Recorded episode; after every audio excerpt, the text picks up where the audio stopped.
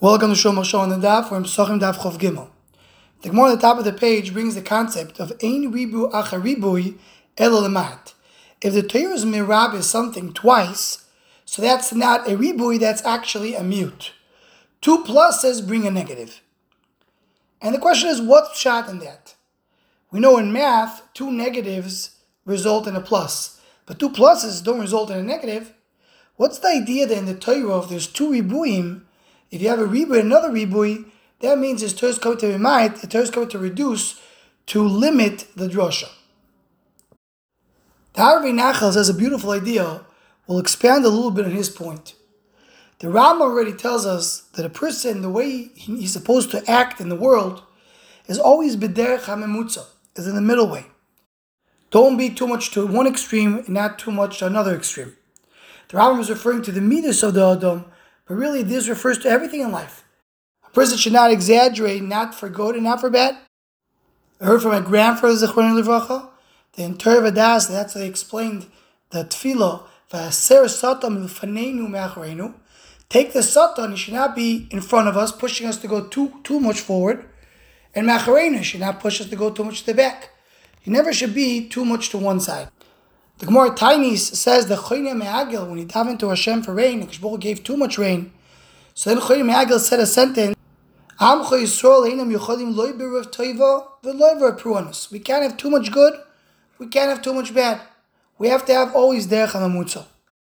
And that's really the mission of a person's life, always, is to be in between. You have the guf, the body that pushes a person to be very physical.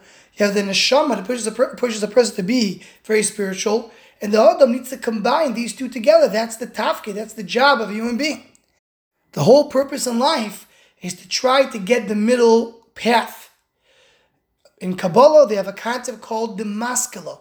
Maskala is Loshan Mishkal, the middle ground. You have things pushing more to the right, you have pushing, things pushing more to the left, and the idea is to come to middle ground. That's the goal, and that's the purpose in the whole world in general. As we mentioned here many times, the world really reflects the Torah.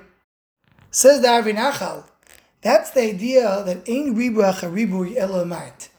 If I have too much ribui, I'm adding too much, I'm too much to an extreme, that's a mute, that's too much.